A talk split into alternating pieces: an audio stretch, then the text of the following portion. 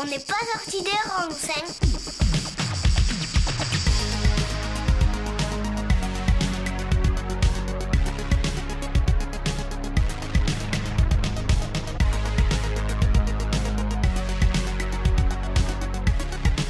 la galère. Salut à tous Quel plaisir de vous retrouver pour un nouvel épisode dont n'est pas sorti des ronds sur Radio Alliance Plus et Rage. Aujourd'hui, nous allons parler de la flore. Déforestation, dérèglement climatique, urbanisation constante, pollution, que cela soit par l'homme ou le climat, les plantes sont impactées. Certaines espèces sont en danger, certaines espèces migrent avec les changements de climat. Bref, il y a beaucoup de choses à dire sur le sujet et c'est parfait car j'accueille pour parler de tout ça Véronique Mur, botaniste et ingénieure en agronomie tropicale. Bonjour Véronique. Bonjour. Bon, je me suis pas trompé sur le CV. Non. Voilà. Bon, alors je vais te laisser te présenter avec les trois premières questions. Qui es-tu? Que fais-tu? Et pourquoi le fais-tu? Alors, qui suis-je? Ben voilà, on a déjà répondu. Je suis Véronique Mur. Euh, je suis. Alors, qu'est-ce que je fais? Ben, je, je suis une botaniste euh, en activité libérale, ce qui euh, est pas très courant parce que souvent on entend euh, par euh, botaniste des gens qui font de la recherche. Et moi, je fais beaucoup d'enseignement, euh, à la fois dans, à, l'école du paysage à Marseille, le NSP, mais aussi, euh, depuis très longtemps, je fais de l'enseignement dans une université du temps libre, au CADREF à Nîmes. Ce qui fait que par cet enseignement, j'ai pris l'habitude de raconter des histoires botaniques. Et donc, c'est une part importante de mon activité.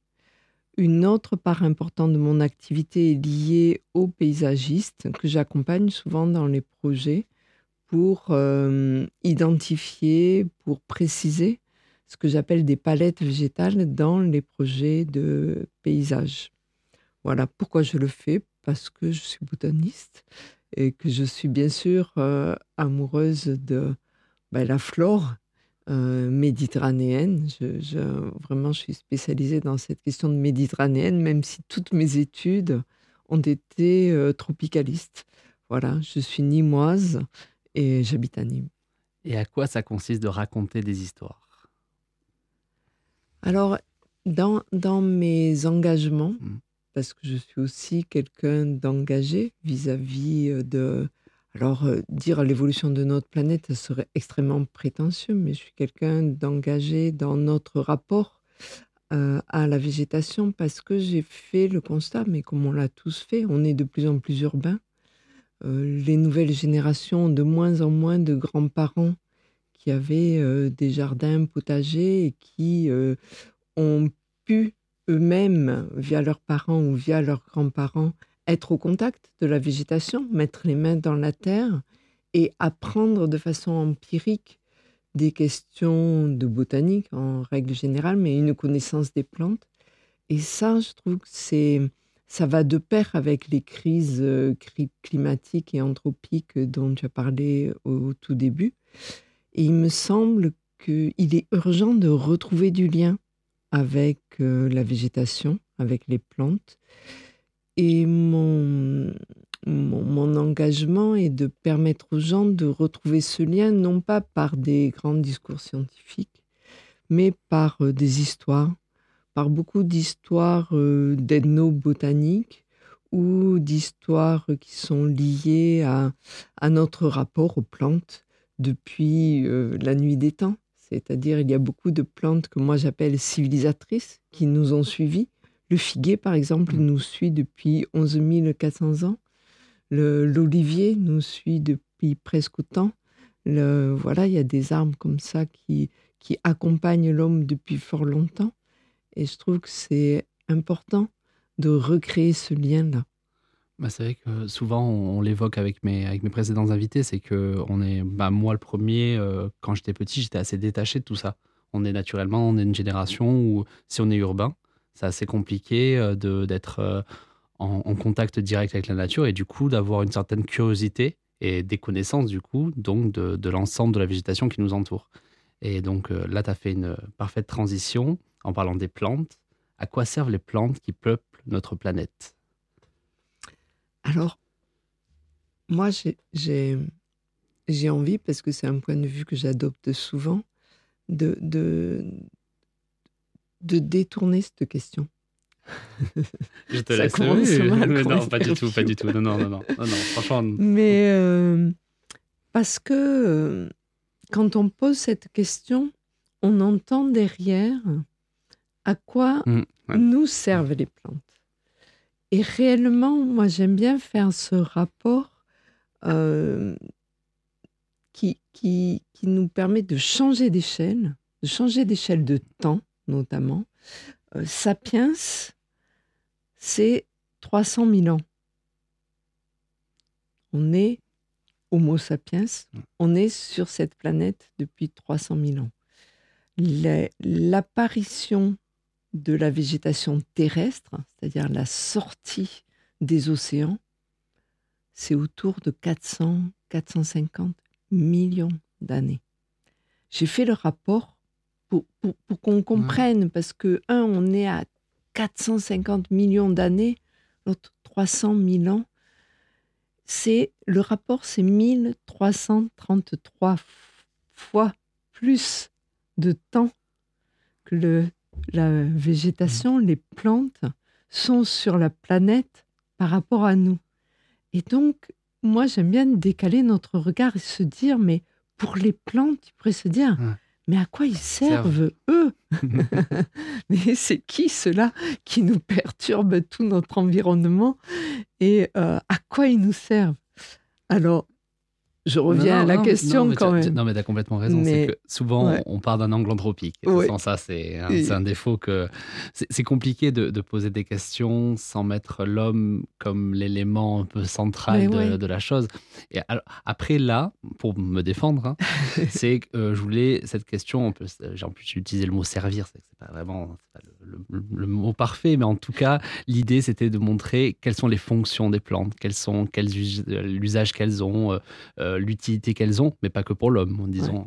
Enfin, Alors, moi, j'aime bien l'image d'un philosophe euh, qui s'appelle Emmanuel Ecocha, qui a écrit notamment un, un livre qui s'appelle La vie des plantes, métamorphose du, du mélange, qui a écrit d'autres livres sur les métamorphoses et qui, qui explique que euh, tout être vivant, puisqu'on est d'accord, on part de ce postulat-là, hein, le règne végétal est un règne du vivant.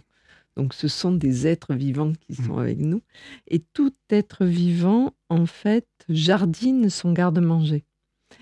Et, et c'est extrêmement intéressant de penser le règne végétal à, cette, euh, à la lumière de, cette phrase, parce que ça veut dire que dès qu'elles sont euh, sorties des océans, les plantes ont jardiné leur garde-manger. Leur garde-manger, qu'est-ce que c'est? C'est l'air, puisqu'elles ont besoin du dioxyde de carbone pour euh, la photosynthèse, hein, pour fabriquer leur sucre. Elles ont besoin de ce carbone-là. Et ensuite, elles ont besoin de l'eau et des éléments minéraux qu'elles vont puiser dans le sol pour, pareil, euh, à- assurer euh, la photosynthèse.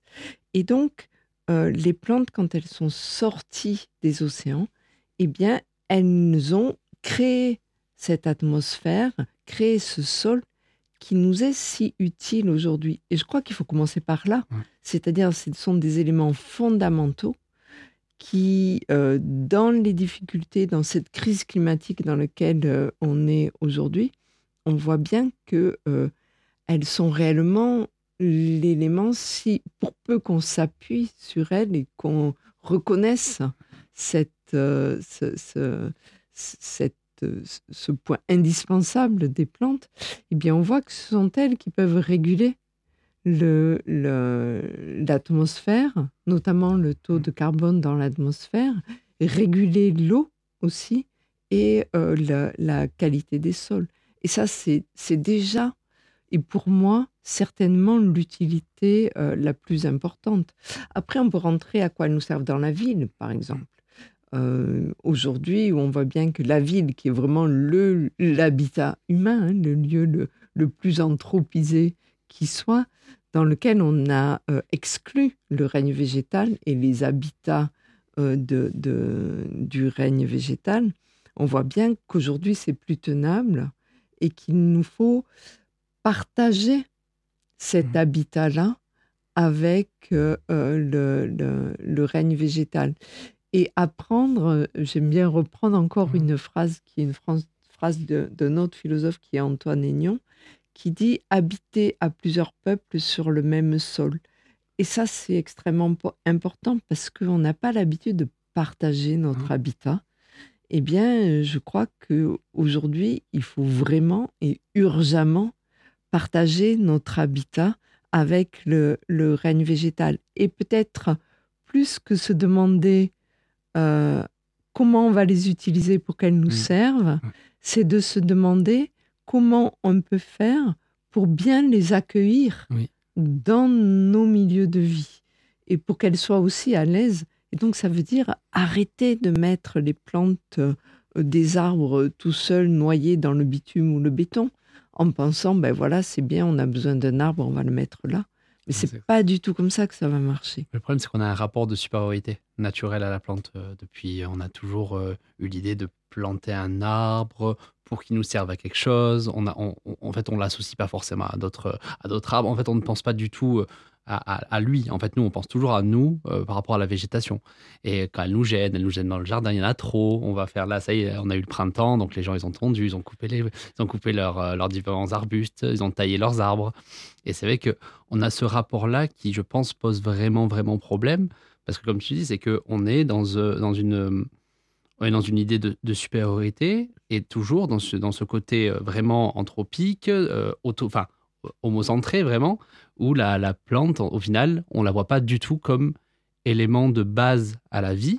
Et en plus, euh, là, je vais aller, euh, je vais aller, je vais, je vais revenir sur le côté pho- photosynthèse, c'est que on sait que voilà, elle, capte donc, euh, elle capte du CO2 tout ça. Et là, actuellement, on se dit oh là là, oh là là, on a besoin de capter du CO2, du coup, on va en replanter. Mais on se, vraiment, on a vraiment, voilà, c'est juste parce qu'il faut vite, vite, vite le faire parce que pour euh, euh, nettoyer nos bêtises, quoi. Donc, euh, c'est assez désolant, mais j'ai bien aimé euh, ta présentation, ta, ta réponse à cette question. Et euh, là, je vais continuer sur le côté un peu scolaire. Euh, j'ai pu, en préparant l'émission, voir comment classer les plantes et j'aimerais juste que tu me expliques tout simplement comment, on- comment ça s'organise. Est-ce que c'est, est-ce qu'on classe les plantes en fonction du climat, la biologie ou autre chose? Alors, il y a, il y a plusieurs manières de classer les plantes. L'homme aime bien classer. On aime bien Ouais. mettre dans des Oui, cases et classer les choses. La, la classification euh, de, des, des plantes a évolué au fil de, des siècles.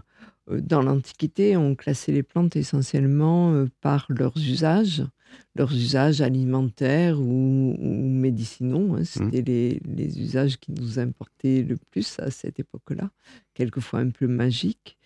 Euh, au fur et à mesure des, des siècles, on a commencé à étudier le règne végétal euh, pour lui-même. Et donc, euh, à la Renaissance, et puis un, un petit peu plus tard, on a commencé à classer les plantes selon leurs caractéristiques physiques. Et est resté dans l'histoire euh, le botaniste Linné, hein, qui est un botaniste euh, suédois, qui a classé les plantes selon leurs fleurs, les caractéristiques de la fleur, et plus précisément selon les caractéristiques des étamines. Les Et, étamines, euh, c'est, euh, Les étamines, c'est la partie mâle, hein, c'est ce qui va donner le pollen. Mm. Donc c'est très pointu hein, comme classification, Mm. mais c'est cette classification qui a très longtemps été retenue et qui a permis de classer les plantes, de les mettre dans des espèces, des genres, des familles, ce qu'on appelle globalement des taxons. Et cette Mm. science-là, cette discipline s'appelle la taxonomie. Mm.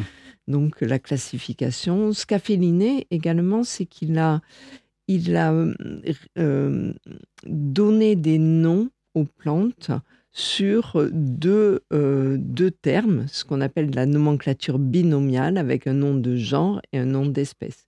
Donc, par exemple, une rose, pour la distinguer, on va l'appeler rosa, ça c'est le nom de Mhm. genre, mais pour savoir bien de quelle rose il s'agit, si par exemple l'églantier, qui est la rose des chiens, et ben ça va être rosa canina.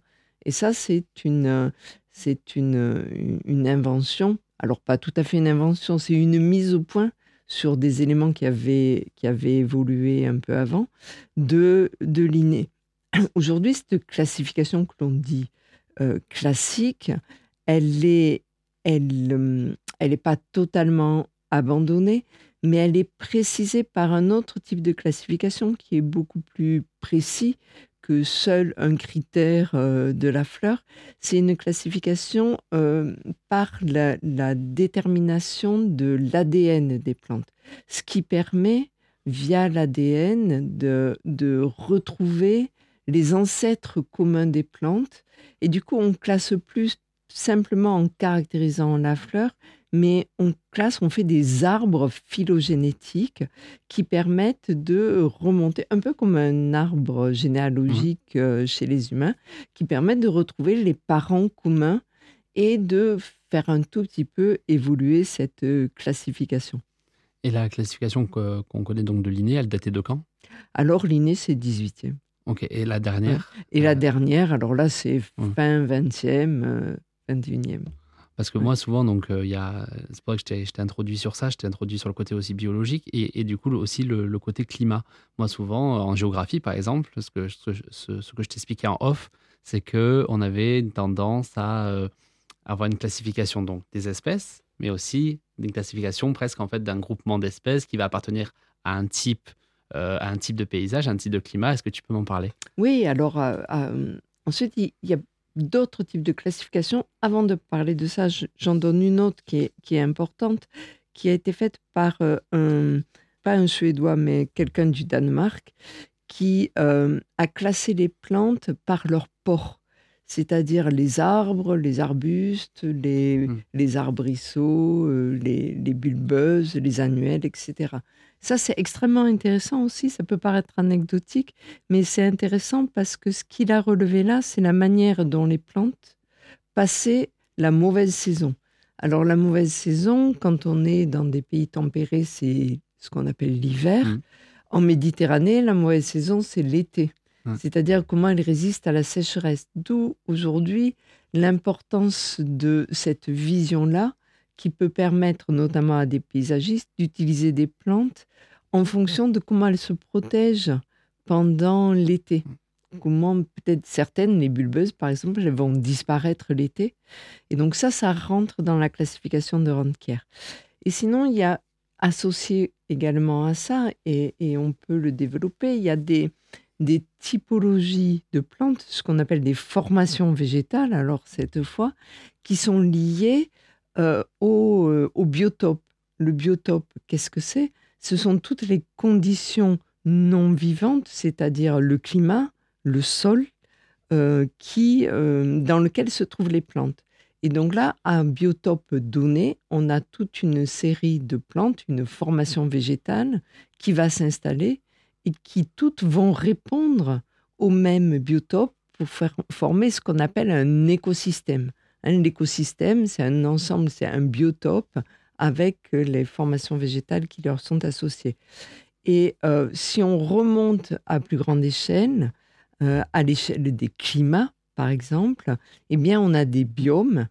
euh, pour reprendre l'exemple méditerranéen, ben, à l'échelle de tous les climats méditerranéens, on a un ensemble de formations végétales qui font que le tout s'appelle un biome méditerranéen que l'on va retrouver à la fois autour de la Méditerranée, mais aussi euh, en Afrique du Sud, aussi en Australie, en Californie, au Chili, à l'ensemble des territoires sur lesquels on a un climat que l'on caractérise comme méditerranéen. Alors on pourra reparler Ouais. de ce que c'est qu'un climat méditerranéen Avec aussi. plaisir. On fera, on fera une petite pause mu- musique dans quelques minutes et on en parlera juste après.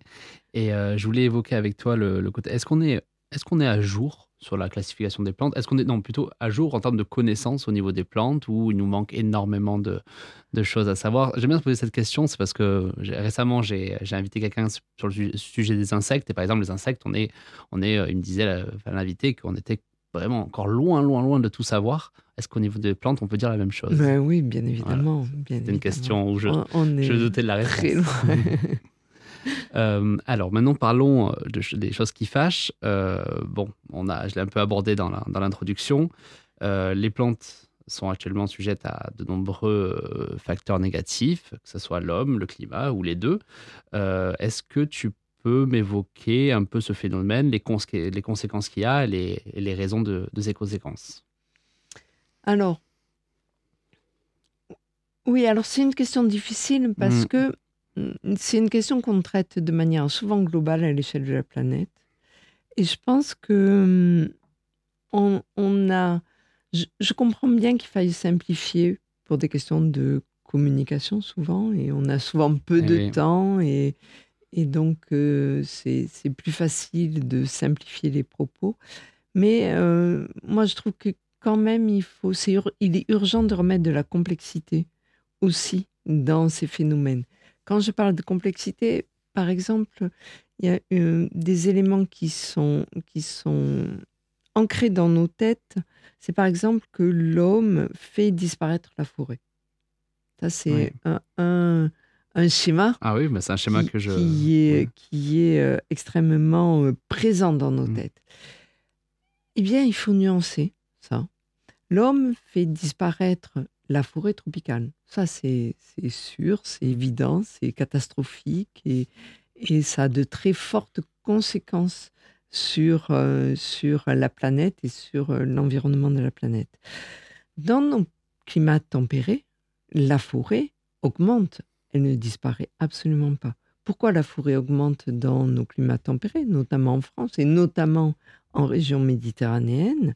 C'est que euh, on a on, a une exode rurale extrêmement importante et donc l'agriculture diminue beaucoup et notamment une agriculture sur les terres les plus difficiles, notamment sur les terres des pentes, euh, que ce soit pour citer des, territoires euh, autour euh, de, notre région, donc que ce soit dans les, les collines calcaires ou dans les Cévennes, où tout l'ensemble des agriculteurs, ou de ce qu'on a appelé l'agro-silvopastoralisme, hein, qui depuis 2000 ans façonne nos paysages, ben, cet agro-silvopastoralisme qui lie à la fois l'agriculture, le pastoralisme et la forêt, euh, a disparu pratiquement euh, intégralement.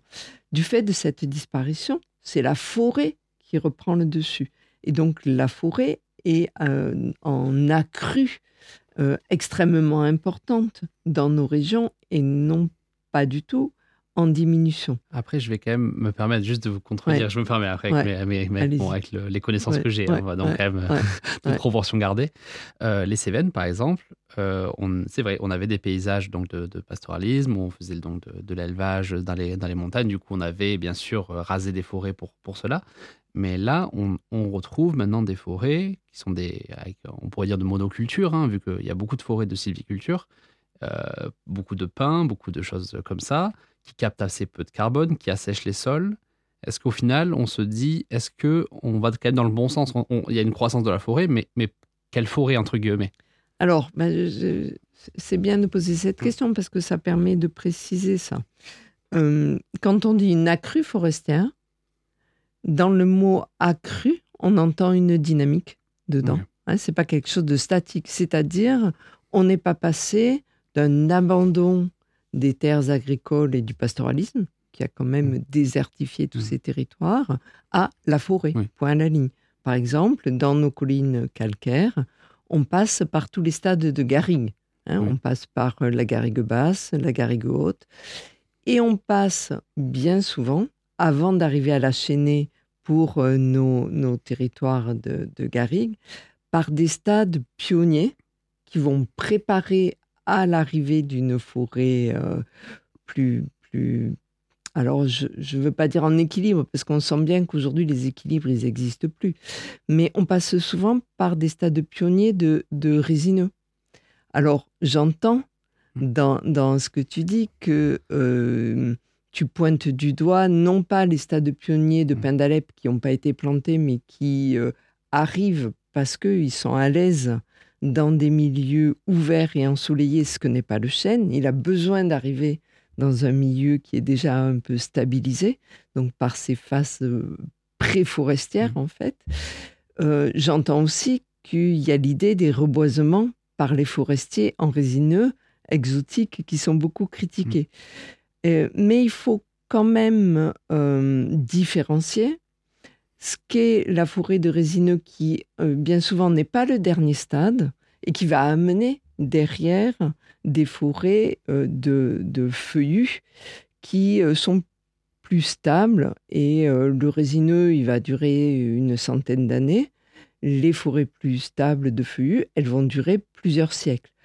Alors, ce qui est important quand même de préciser, c'est que dans ce schéma-là d'une série progressive d'enforestement, qui est indéniable aujourd'hui, même si ça passe par des stades de résineux, ça vient tout d'un coup, et c'est là que c'est très très perturbant, très perturbant, c'est que ça vient s'entrechoquer avec un phénomène inverse, qui est la crise climatique, qui met à mal cet enforestement et qui, tout d'un coup, alors qu'on était dans une fermeture des milieux, nous laisse présager une désertification à nouveau, plus pour les mêmes causes qui étaient euh, du surpâturage ou de la surexploitation du bois, mais parce que du fait de la crise climatique, les arbres ne seraient plus dans des bonnes conditions climatiques. On voit bien dans les cartes qui se projettent à 2100, par exemple, que le chêne vert n'est plus dans son ère climatique à 2100.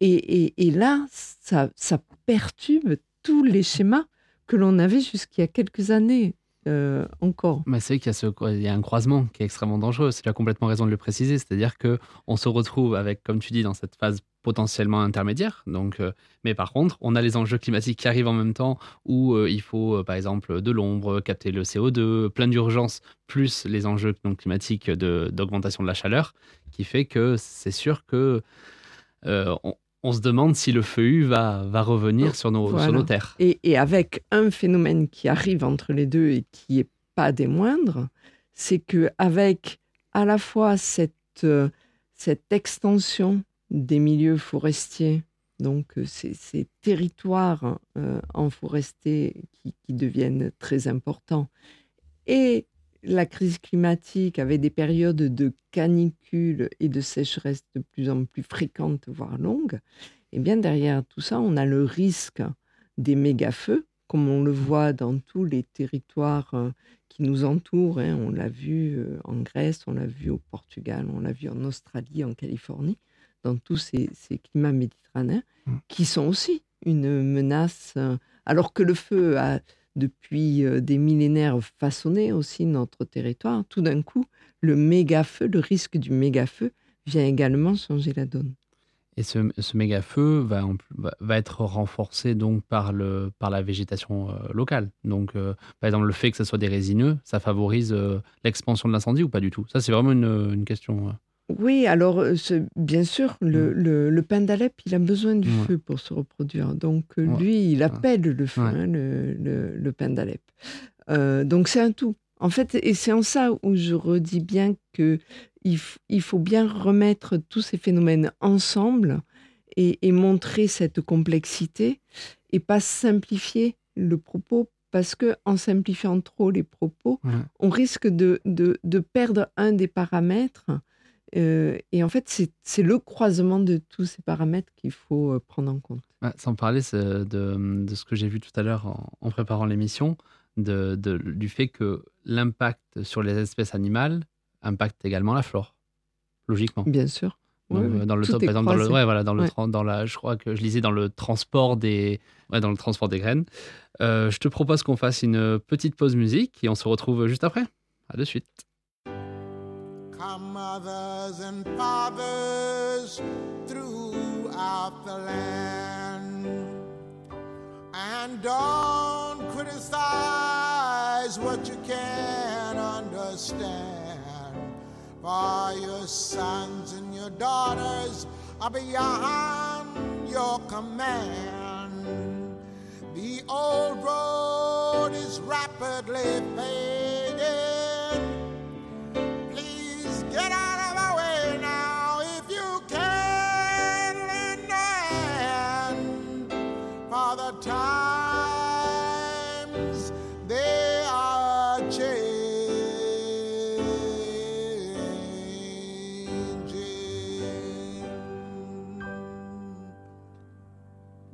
Revoilà sur Radio Alliance Plus et Rage avec Véronique, avec qui on parle des plantes. Euh, cette fois, on va parler un peu plus donc de, on a- on a évoqué ça tout à l'heure donc des paysages et on va évoquer le paysage que nous avons ici, le paysage méditerranéen. Euh, comment il se caractérise et quel type de végétation se distingue? Alors, moi, j'aime bien commencer par euh, la question du climat méditerranéen, parce que c'est ça qui est le fondement de tout. Euh, le climat méditerranéen, c'est un climat extrêmement particulier qui euh, est un des seuls climats au monde à allier le sec et le chaud. Il n'y a aucun autre climat, à part le climat désertique, dans lequel la saison chaude et la saison sèche. Je le dis doucement parce que c'est difficile à dire. Mhm. Dans tous les autres climats, la saison chaude, c'est la saison des pluies. Et la saison sèche, c'est la saison froide. Nous, on allie sec et chaud. Ce qui veut dire, pour la végétation, mais pour tout être vivant, c'est double peine. Parce que non seulement il fait chaud et donc on a besoin d'eau pour compenser cette, euh, cette euh, chaleur, et notamment la transpiration, la perte d'eau, mais on n'a pas d'apport en eau du fait de la sécheresse. Et donc ça, c'est vraiment ce qui va caractériser notre climat, mais l'ensemble de la flore méditerranéenne qui s'adapte à ça. Qui, toutes les caractéristiques de la végétation méditerranéenne, c'est comment on s'adapte à cette saison estivale qui est réellement la mauvaise saison. Et donc, en climat méditerranéen, c'est pas l'hiver qui est la mauvaise saison, c'est l'été. Et c'est dans cet été-là que euh, euh, la végétation va se mettre en dormance ou va acquérir des caractères spécifiques pour se protéger à la fois contre la chaleur et euh, contre le manque d'eau. Alors c'est très compliqué pour nous humains qui avons nos congés en été et donc avons notre civilisation de loisirs et envie d'être dans de beaux paysages épanouis et fleuris en été, euh, alors que euh, dans le même temps, la végétation, elle, elle va se protéger. Hum, c'est compliqué parce que on a du mal. Autant en hiver, ça nous gêne absolument pas d'être dans un jardin dans lequel on va avoir des arbres sans feuilles, par exemple. Euh, autant on n'arrive absolument pas à accepter que en été notre jardin ait des plantes avec des feuilles toutes recroquevillées, aucune fleur et que rien ne semble vivant. Pourtant, c'est ça la clé de euh, la résilience de nos jardins en Méditerranée, c'est de les laisser tranquilles en été. Même si les plantes vont euh, adopter tout un tas de stratégies, donc euh, être plutôt petites, trapues, avoir des feuilles coriaces, velues, avoir des racines qui vont plonger très loin, eh bien, l'élément important, c'est de se mettre au repos l'été et euh, euh, d'éviter cette saison-là, qui est la saison la plus difficile. Mais c'est que là, pour le coup, le point de vue anthropique, tu m'as vraiment surpris euh, avec ça. C'est vrai que les vacances scolaires, tu as raison, on devrait changer les. Non, non, mais on a, on a, tu as, t'as totalement raison parce qu'au final, c'est presque le moment où on devrait être, euh, ouais, on devrait être le moins en contact avec la nature, la laisser tranquille, et nous, on va essayer de la modifier à fond pour qu'on puisse euh, être bien pendant nos vacances, dans nos jardins, dans les endroits, dans les lieux de vacances. Et, et du coup, ça nous a forcément, je présume, forcé à changer parfois la végétation et à pousser des végétations qui n'étaient pas adaptées. Euh, réellement, en- fait, euh, je le vois bien en discutant avec beaucoup de jardiniers dans les jardins qui sont ouverts au public. Euh, Aujourd'hui, il y a une très forte conscience des jardiniers de cette saison de repos estival et d'essayer, ben, on le voit bien, d'ores et déjà, là, il y a beaucoup de restrictions liées à l'eau. Donc, l'usage des plantes adaptées à ces climats est indispensable, mais pas que cet usage-là, la manière aussi de, de, de faire jardin.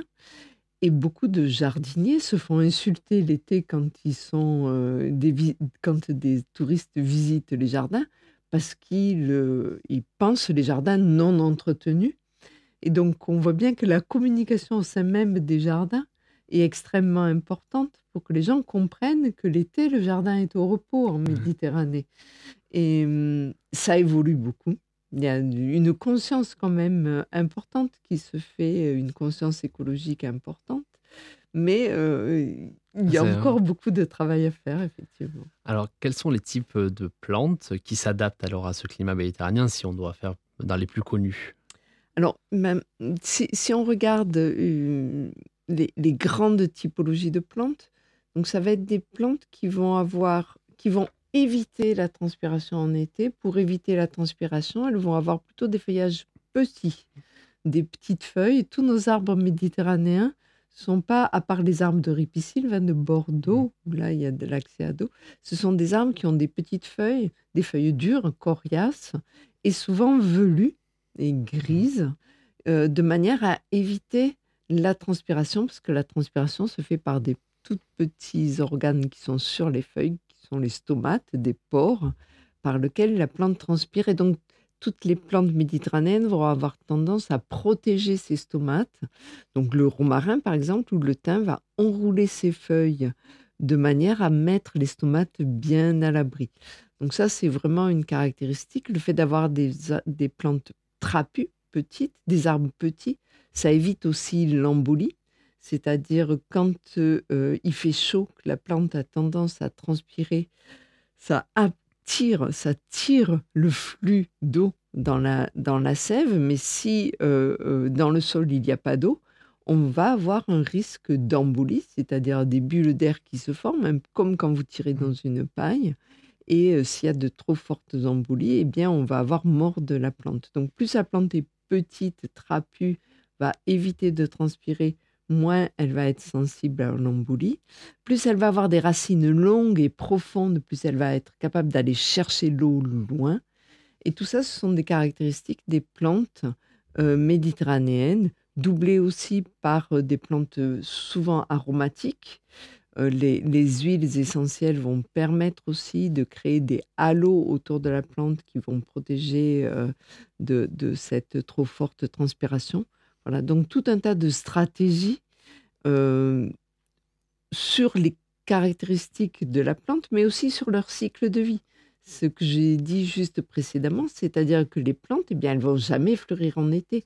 Fleurir, c'est une consommation d'énergie extraordinaire pour la plante. Elle dépense beaucoup d'énergie pour fleurir. Et donc, bien sûr, elle va éviter de dépenser cette énergie en plein été, puisque dépenser cette énergie, ça veut dire faire de la photosynthèse, enfin photosynthétiser pour produire des sucres. Et photosynthétiser, c'est avoir de l'eau, hein, puisque euh, dans, la photosynthèse, euh, les molécules d'eau rentrent. Donc ça veut dire se mettre au repos l'été. Ça, c'est une autre grande stratégie qu'on a beaucoup de mal à, à- à respecter. respecter, en fait. Euh, on a hum, des bon, on a de plus en plus on a une hausse des températures, on a des périodes de sécheresse de plus en plus longues où, la- il pleut de, moins en moins fréquemment. Est-ce que notre euh, paysage, notre climat méditerranéen évolue euh, et est-ce qu'il va avoir donc forcément des végétations qui vont moins s'adapter à l'avenir? Alors oui, bien sûr, notre climat évolue par, un faisceau de conséquences, hein, un faisceau de causes qui, qui sont aussi liées euh, aux, éléments dont on parlait tout à l'heure, c'est-à-dire euh, on, est moins dans nos paysages. Quand je dis on est moins, donc euh, l'homme est de plus en plus urbain et déserte euh, paysages. Donc cette accrue forestière et ce risque feu sont un des, risques essentiels d'évolution des paysages. Euh, mais on a aussi une euh, potentielle, euh, un potentiel changement des espèces. Le chêne vert qui serait plus euh, adapté à, à nos, au climat qui, qui évolue. Je, je dis tout ça au conditionnel parce que la place de l'homme aussi est importante. Moi, j'aime bien dire que pendant 2000 ans, en Méditerranée, on a été dans le paysage, on a beaucoup, euh, on est beaucoup intervenu, des fois trop, mais on a créé des paysages qui étaient déjà. Enfin, on a beaucoup de mal à envisager les paysages méditerranéens comme des paysages forestiers. Nos paysages méditerranéens, alors pas naturellement, mais traditionnellement, sont des paysages de mosaïque. Et euh, en, en réfléchissant, moi, je me dis que cette question de la mosaïque, si on revient, si on reprend soin de nos paysages, on peut euh, essayer de, de faire en sorte que cette mosaïque, elle perdure pour éviter les conséquences trop dures à la fois des changements climatiques et de tout, tout ce qui euh, en découle, comme les incendies par exemple. Remettre de la mosaïque, éviter, alors c'est compliqué à dire parce qu'on voit bien qu'on a besoin des arbres et de la forêt. En même temps, je pense que de retrouver une mosaïque, recloisonner des milieux avec parce que euh, dans les climats méditerranéens, par exemple les plantes patrimoniales, j'allais dire matrimoniales, c'est c'est un lapsus, euh, mais les plantes patrimoniales sont, sont souvent des plantes de milieu ouvert, de, de milieu héliophiles, hein, sont des héliophiles. Donc euh, retrouver des milieux ouverts, des milieux fermés, des milieux cultivés, prendre soin de nos paysages peut nous aider à ne pas aller vers le désert tel qu'on pourrait le- l'envisager si jamais on ne faisait rien du tout. Donc il va falloir, donc quand tu parles de mosaïque, il va falloir tout simplement varier le, le type de végétation qu'on va, qu'on va retrouver sur notre territoire. Oui, retourner dans les paysages, je trouve. Alors, c'est une question compliquée là aussi, complexe, parce qu'on a tendance à opposer l'homme à, euh, au milieu na- dit naturel. On sait bien que chez nous, il n'y a plus aucun milieu naturel. Tous les paysages méditerranéens ont été façonnés par l'homme. Aujourd'hui, l'homme a quitté ces paysages, alors je caricature, hein, mais Mm. pour revenir euh, en ville. Euh, par-dessus arrive le changement climatique, les crises climatiques. hein. Moi, je préfère dire crise que, que Changement, changement. ouais. C'est, on est vraiment dans des, dans des crises. Euh, on voit bien qu'il nous faut retrouver une sorte d'équilibre qui n'exclut pas totalement l'homme du paysage et qui continue à prendre soin.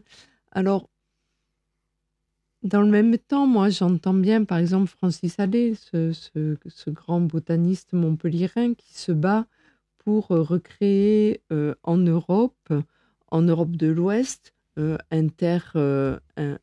de manière interfrontalière, une forêt de 70 000 hectares qui, serait laissée en libre évolution pour revenir sur plusieurs siècles, hein, mais une forêt primaire. J'entends bien cette utilité. J'entends aussi le, risque de, des régions méditerranéennes d'être terriblement impactées par euh, les changements climatiques et peut-être que l'homme, s'il change de regard, euh, s'il est plus bienveillant et plus attentionné, il peut aussi participer à euh, une meilleure survie de, des formations végétales euh, en Méditerranée. Ça va passer par quoi? Ça va passer par, euh, une, euh, par exemple, limiter l'urbanisation, euh, limiter peut-être les espaces agricoles? Qu'est-ce que toi, tu imagines? Alors, limiter les espaces agricoles, peut-être pas, mais cultiver différemment, certainement. On parle beaucoup d'agroforesterie aujourd'hui, Oui. par exemple. On, on a l'impression de de- d'inventer quelque chose Ok, de, euh, de- Alors que ça te Mais, mais euh, c'est très récent, la monoculture. Mm. hein. c'est Ah oui. vraiment euh, le- le- la révolution agricole, euh, la révolution industrielle et la révolution agricole. On est milieu du XXe siècle. Avant cela, toutes nos, tous nos champs étaient ce que moi j'aime bien appeler mariés. C'est-à-dire les cultures étaient mariées. On n'avait pas de champs monospécifiques, vraiment. Dans nos collines, on avait toujours euh, de la vigne avec des oliviers, euh, des cerisiers avec de la vigne, d'autres arbres fruitiers. La haie participait également à la culture. C'est en ça que je dis prendre soin, c'est-à-dire retrouver des modes de, de culture euh, qui, dans lesquels on a une place, mais on n'a pas toute la place, dans lequel on partage vraiment le, le, le regard et l'intérêt. Je reviens au tout début de ouais. notre interview. C'est pas que pour nous, c'est aussi pour les plantes. Et, et par exemple, en ville, se redire que on n'a jamais vu d'arbre qui vivait tout seul, vraiment. Mm. Tous les arbres vivent avec un cortège de plantes compagnes, avec un cortège aussi de vivants euh, qui, qui sont des auxiliaires, hein, qui, euh, les champignons notamment, qui aident les arbres. Mais depuis 400 millions d'années, les champignons aident les arbres à puiser l'eau. Et nous, on, on plante des arbres en ville tout seul dans des milieux absolument stériles et dans lesquels on va tout amener de manière euh, absolument euh, comme ça, sous perfusion. Mm. Eh bien, c'est ça qu'il faut changer, en fait. C'est ce regard-là, cette attention-là, pour retrouver des formes plus, euh, plus, plus adaptées au mode de vie de chacun. Et si je me mets à la place de, voilà, de, quelqu'un qui est, complètement détaché des enjeux environnementaux et qui se dit, bon, euh, demain, il va avoir peut-être moins de, de chênes verts parce qu'ils seront moins adaptés au, climat qui va arriver. Ah mince, moi j'adore le, chêne vert. C'est vraiment... euh, euh, en fait, si on veut, si on veut réinvestir la nature, euh, mais sachant que euh, il va pleuvoir moins fréquemment, comme on le dit tout à l'heure, avec des sécheresses plus fréquentes, euh, des chaleurs plus, importantes, euh, comment on va réinvestir la nature? Est-ce qu'on va, euh, est-ce va laisser la nature faire? Euh, donc, on va dire se, définir, se déterminer naturellement en fonction du climat, local, ou bien on va, non, non, on va euh, peut-être s'inspirer de, de végétation euh, qu'on peut retrouver dans d'autres endroits de, la planète avec euh, un climat qui commence à être semblable. Qu'est-ce qu'on doit faire? Moi, je pense qu'il il y a la place pour tout. Je Mm. reviens à cette, Ouais. cette notion de mosaïque. Hum, c'est de très grands débats, notamment cette, euh, com- comment on va faire si on se repose place à, à- à une échelle un peu plus haute, c'est-à-dire comment globalement cette région, par exemple chez nous, dont traditionnellement on dit que c'est l'air, alors la Méditerranée c'est l'air de l'olivier euh, pour les géographes, mais euh, dans, quand moi j'étais euh, par exemple à, l- à- à l'université, euh, on nous enseignait que les, les paysages en équilibre de notre région, c'était la chaînée mixte de chêne vert, chêne blanc. Aujourd'hui, on sait que les, enfin, on sait les, les prévisions climatiques, les projections nous enseignent que euh, le, climat à venir ne va plus être favorable, par exemple, euh, aux chênes verts euh, et aux chênes blancs. L'expérience, par exemple, sur les chênes, les généticiens nous ont montré que suite aux dernières glaciations, où les chênes européens s'étaient réfugiés très au sud, dans les Balkans, dans la péninsule ibérique, et que ensuite, en 3000 ans, ils sont remontés après les glaciations via leur évolution euh, euh, et leur, euh, leur potentiel de dissémination des glands via, via les via l'homme, mais aussi via l'hybridation. Ils sont remontés jusqu'au nord de l'Europe.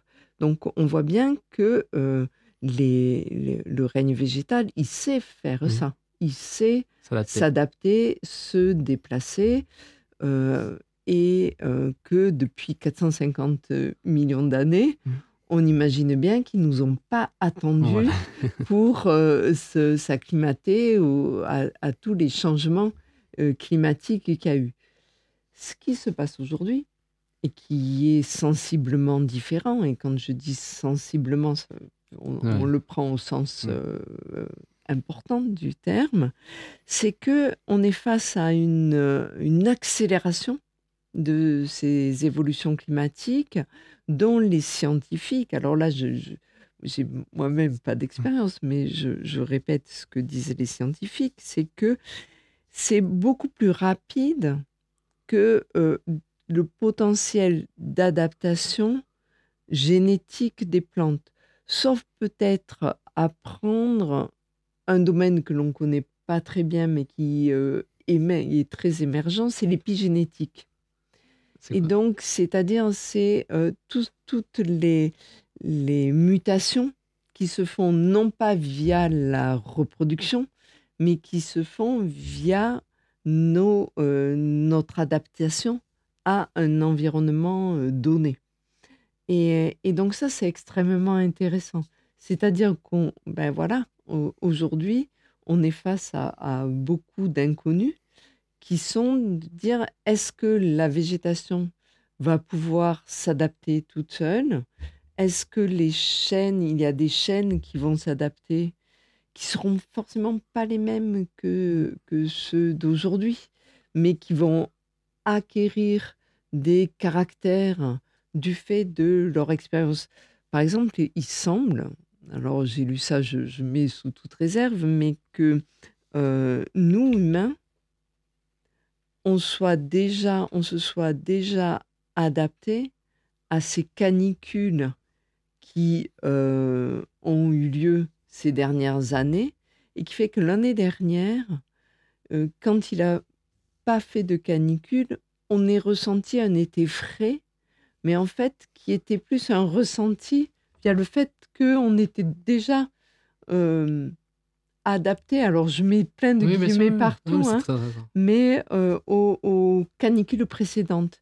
Donc nous-mêmes, hein, humains, on, on est en train de se, de se modeler vis-à-vis de ces conditions climatiques qui, qui, se, qui, qui évoluent à très forte vitesse. Donc en fait, tout ça pour dire que on n'a pas vraiment la réponse, qu'il faut pas jouer aux apprentis, aux Ouais. apprentis sorciers, mais pour autant, dans nos jardins, dans nos cultures, eh bien, euh, on peut, on, on, on a toute légitimité aussi de de- d'essayer de trouver des manières de faire qui vont au moins euh, materner les plantes que l'on a qui sont déjà là. En fait, il y a aussi, euh, en résumé, on pourrait, on pourrait se dire que l'important, c'est de laisser la place. Ça déjà, je pense que ça, c'est, je pense que ça, c'est voilà, ça, c'est Ouais. impératif. Et ensuite aussi une certaine idée de d'acceptation d'un changement qui, est, qui, qui va arriver, parce que c'est vrai que comme, comme tu le dis, c'est-à-dire qu'il va y avoir des végétations qui vont, en tout cas, s'adapter ou pas à Voilà. nouveau climat. Et c'est vrai que ça, je pense qu'il y a beaucoup de gens où c'est compliqué pour eux de se dire que le monde d'avant euh, ne sera pas le monde d'après. Oui. que- Puis, puis l'échelle de l'arbre, c'est pas la même échelle Voilà. que nous. Mais- Donc euh, c'est ça qui est le plus difficile. J'aime bien tes mots sur le sur l'espoir. La, la végétation, elle ne nous a pas attendu. Tu as complètement raison. Et je pense qu'elle arrivera à s'adapter si on lui laisse la place pour s'adapter.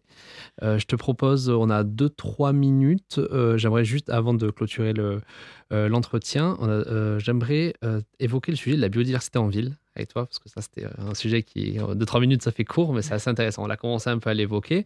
Bon, l'urbanisation croissante de nos villes, de nos métropoles, pose problème, hein, je présume, pour la végétation.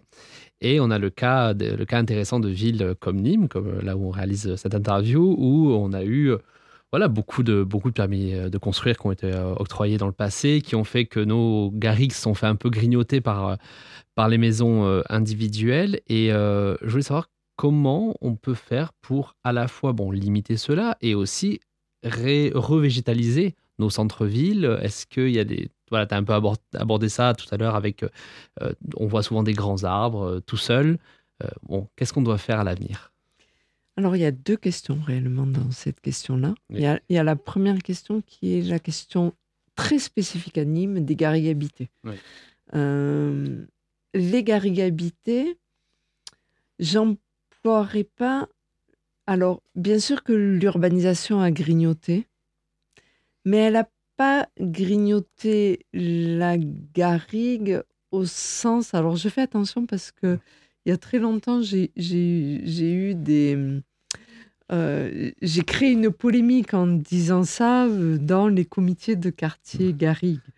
C'était il y a plus de 30 ans, mais euh, la Garrigue habitée à Nîmes, c'est un territoire qui, depuis plusieurs siècles, mais vraiment plusieurs siècles, c'est, on, on peut dire depuis le XIe siècle, donc euh, on est sur de grandes échelles, et un territoire qui est investi par l'homme, dans lequel on avait des parcelles agricoles qui ensuite ont été des parcelles de loisirs avec la civilisation du Mazet et qui, depuis le XXe siècle, sont devenues des parcelles de résidence principale. En fait, donc il y a une, une forte évolution de la manière dont c'était occupé, mais c'était occupé. Oui. Et, et, et là, paradoxalement, cette euh, résidentialisation de la garrigue ne conduit pas tout à fait à moins de végétation. Peut-être c'est le contraire. Parce que, en fait, aujourd'hui, on est dans un parler ou pied. Si on regarde dans des photos aériennes, on est quand même dans euh, des formations arborées avec des houppiers contigus qui sont relativement importantes, ce qu'on pourrait appeler déjà des forêts urbaines. Alors que à l'époque où c'était des on était plus soit dans des sous-étages, c'est-à-dire avec des olivettes, avec des vignes, mais des milieux beaucoup, beaucoup, beaucoup plus ouverts. Alors, ce qui, en termes de biodiversité, peut être plus intéressant, comme on le disait tout à l'heure, puisque nos espèces patrimoniales sont des espèces de milieux ouverts. Mm. Mais à nouveau, c'est, il- il- on voit bien Voilà. que c'est, Oui, oui. c'est, il, faut nuancer ou en tout cas préciser ce que l'on dit. Donc c'est vrai que pour les Nîmois, cette garrigue, cette civilisation mazetière est, Mm. est extrêmement patrimoniale et importante, avec une très forte attractivité d'aller habiter dans ces garrigues. Et je pense pas que ce soit au détriment, en tout cas, du, du couvert Mm. arboré. Par contre, en ville, on est sur une toute autre histoire. C'est vrai que la ville, elle est extrêmement minérale. On a quand même la chance d'avoir ces, ces alignements euh, de microcouliers, notamment, hein, Mhm. extrêmement anciens. Ces, ces, euh, ces parcs, ces grandes propriétés qui avaient été le bois des espèces, par exemple, qui aujourd'hui sont pratiquement en ville. Ce jardin de la fontaine. Et puis, euh, euh, aujourd'hui, en fait, d'ores et déjà, et puis surtout demain, c'est ce grand parc qui va être au sud de la vigne, de la vigne, de la ville, pardon, euh, le, le- le parc Jacques Chirac, hein, qui sont les anciennes pépinières Pichon, qui vont démarrer sur 14 hectares à partir de la gare. Ça, c'est quand même euh, extraordinaire. Et hum, ces grandes unités foncières favorisent une biodiversité que les écologues ont plutôt tendance à appeler une biodiversité qui est, qui est banale. Moi, j'aime pas trop ce terme parce que ça, ça donne un- un- des critères un peu de, de, de jugement sur qui est bien et qui est pas bien. Je pense que toute végétation en ville est une végétation importante et que euh, elles ont le mérite de nous supporter. C'est euh, vraiment important. Et je pense, et c'était l'objet d'une discussion que j'ai récemment eue avec Francis Allais, que euh, le règne végétal a commencé à s'adapter à l'homme et au milieu urbain. Et que l'on a, j'ai des petits exemples, hein, en- en- des, des plantes qui sont spécifiquement adaptées à la ville et qui ont commencé, par exemple, à changer leur type de fruits pour s'adapter au fait qu'elles vivaient euh, plutôt euh, dans le bitume. Et, c'est très joli d'en parler, je trouve, justement à Nîmes, parce qu'il y a une petite astéracée, hein, la famille des, marguerites, des pâquerettes ou du pissenlit, euh, qui s'appelle la ptérothèque de Nîmes. C'est la seule plante qui porte un nom nîmois. Avant, elle s'appelait Pterotheca nemosense, maintenant elle a changé de nom, elle s'appelle Crépicenta, mais qui a adapté ses fruits secs qui vont pas être les mêmes. Si elle pousse dans un champ, ça va être des fruits euh, plumeux comme les, fruits de pissenlit, hein, des petites graines plumeuses. Et si elle est en ville, il va plus avoir le côté plumeux pour euh, partir, euh, pour être emportée par le vent, mais elle va être plus lourde, elle va tomber directement au pied de la plante mère. Certainement parce que la plante sait, alors ça paraît anthropocentré hein, de dire elle le Oui. sait, mais, mais euh, que euh, sa seule chance, ou en, en poussant au- là où sa mère pousse, entre guillemets, eh bien Ça. ça augmente ses chances de pouvoir germer. Euh, alors que si elle est emportée par le vent, peut-être pas. Et donc on voit bien que déjà en ville, il y a un processus de, de Oui, d'adaptation. À la vie. Bon, merci beaucoup, Véronique. Euh, on se fait une petite pause musique et on se retrouve juste après pour les questions personnelles. À de suite.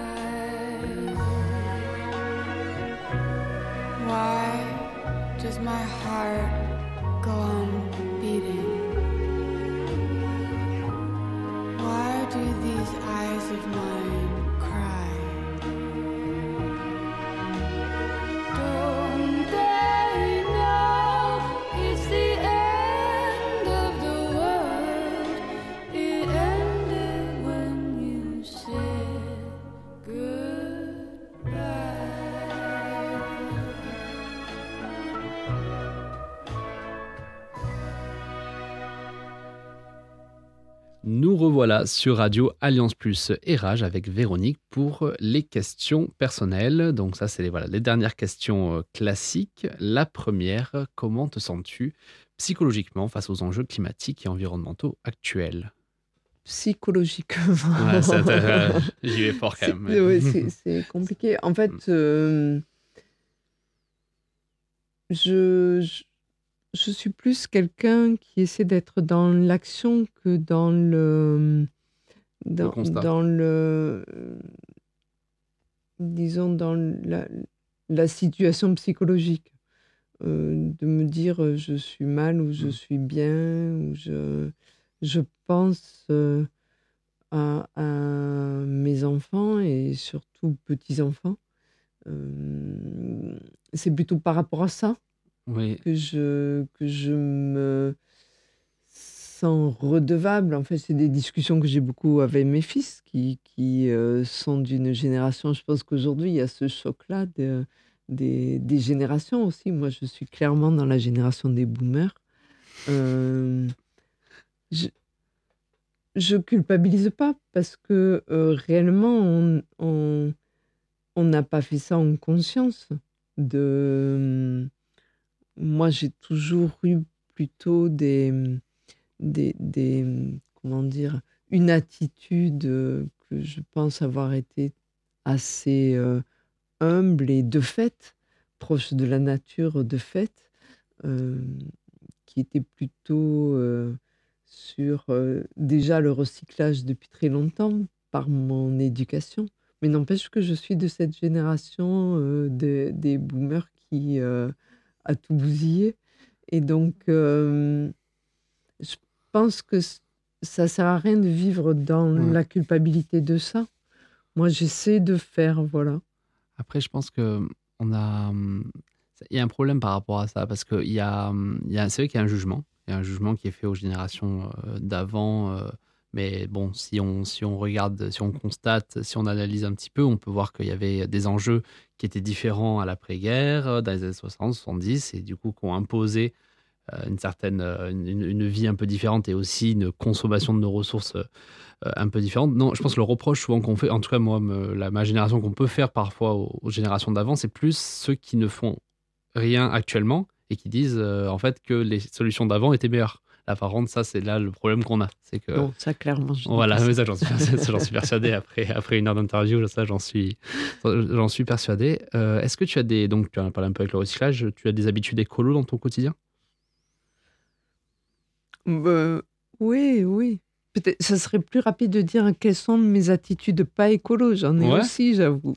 Ouais, Euh, j'avoue que je, je- C'est laquelle la plus la- l'habitude la moins La écolo moins écolo. Je pense que mon habitude la moins écolo, c'est ma voiture. Hmm. J'ai conscience de ça, même si j'habite euh, par exemple centre-ville à Nîmes et donc euh, de manière à pouvoir tout faire à pied. De par mon métier, je me déplace beaucoup parce que je, je, je travaille rarement sur Nîmes, je suis toujours par Mons et par Vaux et je suis souvent en voiture. Donc euh, j'avoue que c'est certainement euh, la, la plus grande amélioration Ouais. que je pourrais faire. Après, je crois que dans ma vie quotidienne, euh, je suis très, je suis très frugale. Euh, voilà, donc euh, dans tout, à la fois mon alimentation, mes gestes au quotidien, je, je pense que globalement, je suis assez écolo. Donc c'est vraiment la question de, de la voiture par laquelle je, je pêche le plus. Après, Mais il y a ça quand ouais, même. hein, puis même, euh, important. oui, puis ça dépend pas que de toi aussi, parce que Ouais, y avait- voilà, il y a aussi une voilà. question d'alternative Ouais. euh, à apporter. Euh, Est-ce que tu as une œuvre à conseiller Donc, euh, ça peut être sur l'environnement ou en général, hein, ça dépend des gens. U- Une œuvre, une œuvre euh, artistique ou une Ça peut, œuvre, alors voilà, ça peut euh, être un livre, ça peut être même une toile, ça peut être une musique, ça peut être un film que tu as envie de conseiller aux auditeurs euh, sur un sujet. Ou... Voilà, sou- souvent les gens, Oui. ils, ça peut être quelque chose en lien avec l'environnement ou pas que. hein, vraiment- euh, j'avoue que j'ai n'ai pas réfléchi a pas de à ces questions de plus personnelles. Et oui, il y a, il y a, il y a beaucoup d'œuvres.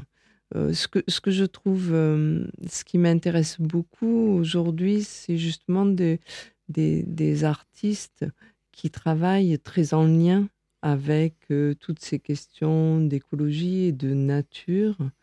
Et donc, il, y, a, il y a ce lien qui se fait, euh, par exemple, ben, la première euh, qui, qui me vient à l'esprit, parce que paradoxalement, du coup, je suis sollicitée par Mm. des artistes pour participer à, à des créations et j'ai récemment été euh, sollicitée par un jeune chorégraphe qui fait une œuvre qui s'appelle Sinople, euh, donc autour du, du verre. Hein. Sinople, c'est le verre héraldique hein, que- qu'on avait dans les blasons, donc tous les verres, et euh, qui, qui m'a interviewé et dans lequel, dans, dans son dans son, son œuvre, sa chorégraphie, en fait, ma voix va être en, en comme ça, en fond de, euh, musical, entre guillemets, si on peut assimiler ça à une musique. Et, donc, je trouve qu'il y, a une- il y a beaucoup d'œuvres c'est- comme ça qui sont, euh, que moi, je trouve assez belles, qui, qui font ce mariage-là. Et ce qui est intéressant, et c'est peut-être ce que je conseillerais au final, c'est un, un ouvrage qui n'est pas sorti encore. C'est un peu compliqué, mais euh, Francis Allais est en train de travailler à un, à un livre qui euh, va parler de toutes les questions sensibles et de beauté sur euh, la nature, c'est-à-dire comment la botanique aussi peut euh, être vue par la question du sensible et de l'esthétique. Et hum, il, il a fait une, la préface de mon dernier livre, qui est un livre de photos, euh, en abordant cette question-là. Et, et je trouve que voilà, c'est ce que j'aurais envie de conseiller aux gens. Oh, franchement, il n'y a pas mieux une bande-annonce, c'était parfait. Euh, Est-ce que tu as une personnalité publique qui t'inspire ou qui t'a inspiré? Alors, j'ai- j'ai deux personnes qui m'inspirent euh, euh, vraiment beaucoup, qui, on peut le dire, sont des, des personnalités publiques. Donc, c'est Francis Allais, qui Mhm. vraiment, euh, par qui, ce botaniste par qui je suis, je pense, devenu botaniste. Et puis, une autre personnalité importante du monde, du jardin, du paysage, mais aussi de, de tout ce qui est la question de, du brassage planétaire de la planète, qui est Gilles Clément, avec qui je, je discute aussi beaucoup et qui euh, m'a beaucoup inspiré, en tout cas, il m'a beaucoup nourri euh, dans euh, mon approche même en- matière de botanique. Merci beaucoup. Et tu t'informes sur quels médias en général? Je suis très connectée. Tu es très connecté C'est vrai? Alors, euh, c'est rare. hein. C'est rare. Franchement, dans mes invités, j'ai eu beaucoup de réponses là où je n'avais pas cette réponse-là. Alors, par exemple, tu, euh, qu'est-ce que ça peut être les, voilà, le- le- les formes de médias? C'est plutôt des, des médias web, des médias presse? Je, je, De tout. Je, je lis beaucoup. Et je, oui, je suis, je suis connectée. J'aime bien aller picorer dans l'actualité des choses qui m'étonnent, qui, me, qui vont me surprendre, que je- ouais, explorer des domaines que je ne connais pas. Ça reste quand même globalement dans mon domaine euh, Oui. De, de, de prédilection. hein, mais, mais oui, je, je, je picore beaucoup, j'écoute beaucoup, Et, en... je podcaste beaucoup. Podcast beaucoup, c'est vrai? Et, euh, et enfin, dernière question, euh, avant de clôturer donc cet entretien. Euh, si tu avais un conseil sur un sujet environnemental à donner en priorité euh, à notre président Emmanuel Macron, lequel cela serait Ah, J'avais pas envisagé cette, Eh cette vision-là. Il serait, il Oh serait dans la radio là. avec nous, il serait en face de Oh nous et là, tu aurais un sujet. tellement de Ouais. choses à lui dire, tellement de choses à lui dire. Mais beaucoup de choses sur euh, cette, cette question de, de bienveillance et d'attention au fait d'être. euh, bah, c'est la phrase d'Antoine Aignon qui me reviendrait de de- de- d'a- d'accueillir d'autres peuples sur euh, le même sol. Voilà. Dans, dans, c'est ça qui me. Et en incluant dans ces autres peuples le règne végétal. Voilà. De bien accueillir. Parfait pour conclure tout ça. Merci beaucoup Véronique. Merci à toi. Nous, on se retrouve très vite pour un nouvel épisode d'OPSR. On n'est pas sorti des ronces, mais on peut toujours essayer. Allez, bye